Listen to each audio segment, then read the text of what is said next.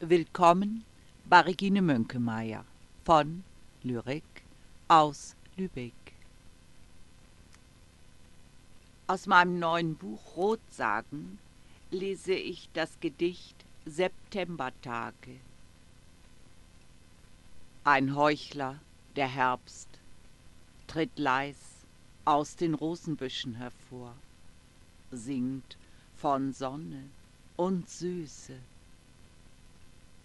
Birnen bringt er. Ins Haus treten wir, wissen vom Ende des Aufenthalts der Zugvögel.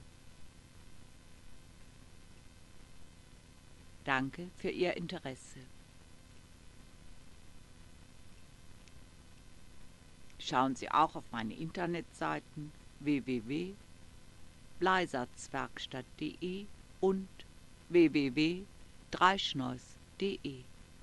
Es grüßt Sie Regine Mönkemeyer von Lyrik aus Lübeck.